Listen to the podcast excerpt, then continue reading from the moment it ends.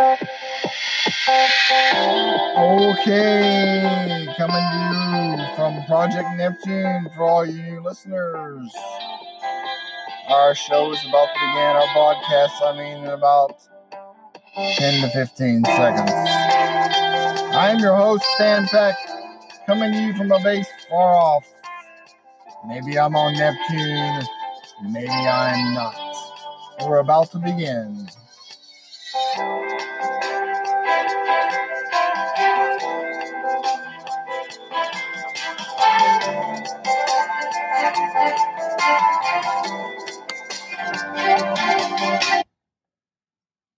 Good evening, at least it's the late evening in my world. How about yours? Are you in the States, perhaps living on the island of Grenada in the Caribbean? Or perhaps Europe or Asia, wherever you are. I just bet the good Lord is there with you, isn't he? You may not know it, but he's walking this life with you. However you're walking it, let's hope it's a pleasant one. Okay, so, so, so, I want my con- my podcast today to be a continuance of an idea. Well, I actually thought it was an idea of my own. I I originally did, but I'm reading a book now that's actually saying this idea is not mine. Uh, it's an idea that we actually, can you believe this? We have in our capabilities to develop what is called a dirty faith. What's a dirty faith?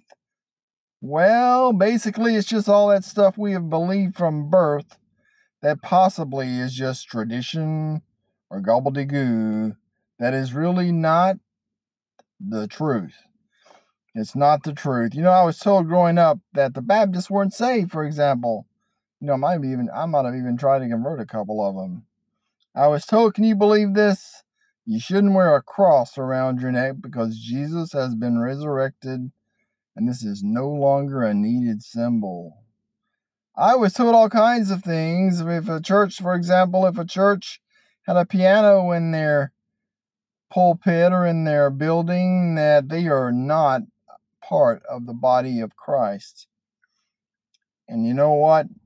I was rebuked several times for other mentionable things that were in the Bible, but the church said, no, we can't do this. And of course, I was told that the Church of Christ is the only church name mentioned in the Bible, so therefore it is the only true church. Now, I'm going to take a break for a second here. I'm going to come back to that one.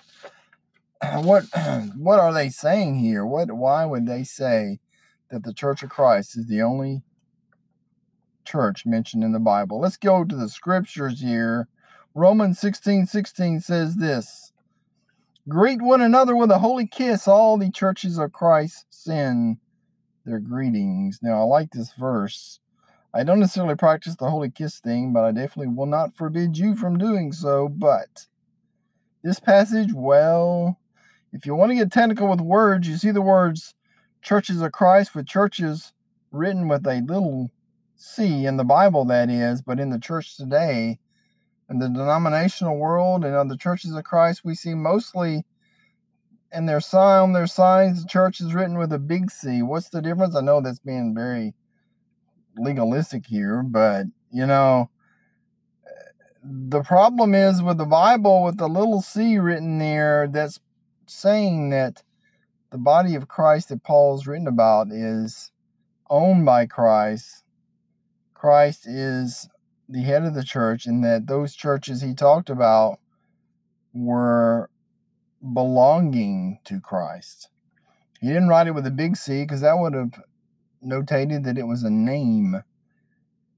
Now, the only name I've seen written about in the Bible that was given to any church, and we'll talk about that in a second, was called the Way. So churches out there, if you're going to be a Church of Christ, please use a little C on your signs to denote ownership. Do not use a big C because, you know, you're just being another denominational name using that. I know you're trying to be non-denominational in your practices, but but anyway, I won't harp on that.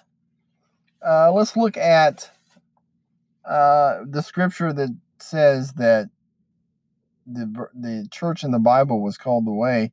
Acts nine two, and asked him for letters to the synagogue in Damascus, so that if he found any there who belonged to the Way, whether men or women, he might take them as prisoners to Jerusalem. So we see the sect in Jerusalem that was the church was called the Way in the Bible. Okay, I'm ceasing my arguing issues here about this, because my, my podcasts are not to be based on issues, but I wanted to bring that up. So whether you call yourself Church of Christ, the Way, Baptist, Methodist, whatever you give your name, I just want to note here that you are a Christian if you do repent and believe in the Lord and Savior, Jesus Christ. So there's two things you've got to do: repent and believe. And I'm going to leave belief up to you, what that means for you for right now. So how dirty is your faith? Have you examined the scriptures to see if what, oh my goodness, surely, surely what my parents told me was correct, right? Was that right, what they taught me, what others have handed down, teachers, pastors, whoever?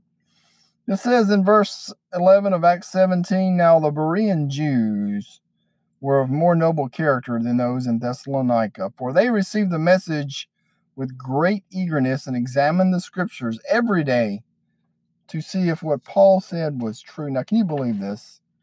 Paul, an apostle who does signs, wonders, and miracles, albeit, and he has seen Christ, by the way, and someone's not going to believe Paul? Well, the Berean Jews didn't, unless they saw it for themselves in Scripture. People, people, people, go to the Bible for your answers, not your priest, nor pastor, nor your parents. And I'm not telling you they can't give you truthful answers, but the Bible is your guide and can verify any premonition, any thought, any false claim, any misrepresentation of the facts, any tradition. And don't we have our traditions, do we? We do have our traditions, don't we? All right. It looks like getting rid of a dirty faith means finding out for ourselves the truth in the, truth in the Bible. Now, really, we don't like getting rid of long-held convictions, do we? Boy, that's dangerous territory, getting rid of our convictions.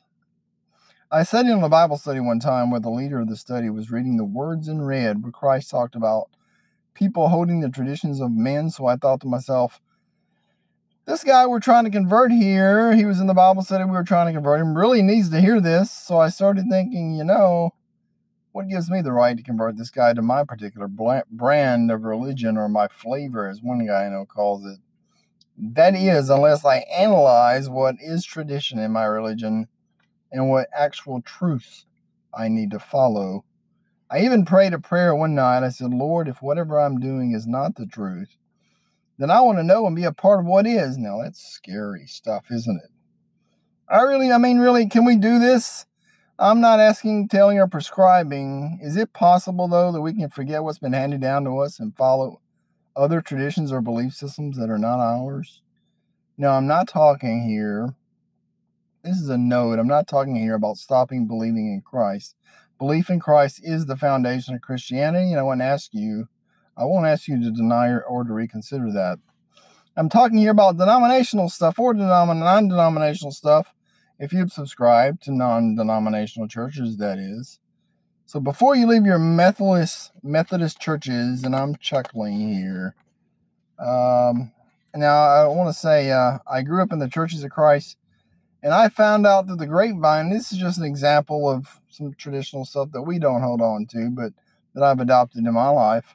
I found out through the grapevine about prayer rooms in local Methodist churches that were open to the public.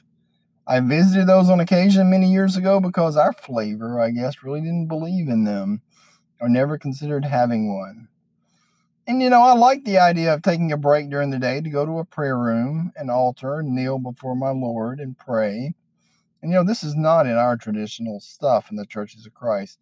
We don't have prayer rooms. We don't have altars. But you know what? I think it was a time for me in my life to change and adopt that. Maybe we can adopt something today that is not part of our tradition. Well, that's about it for the Neptune Project today. Maybe we'll talk nep- next time.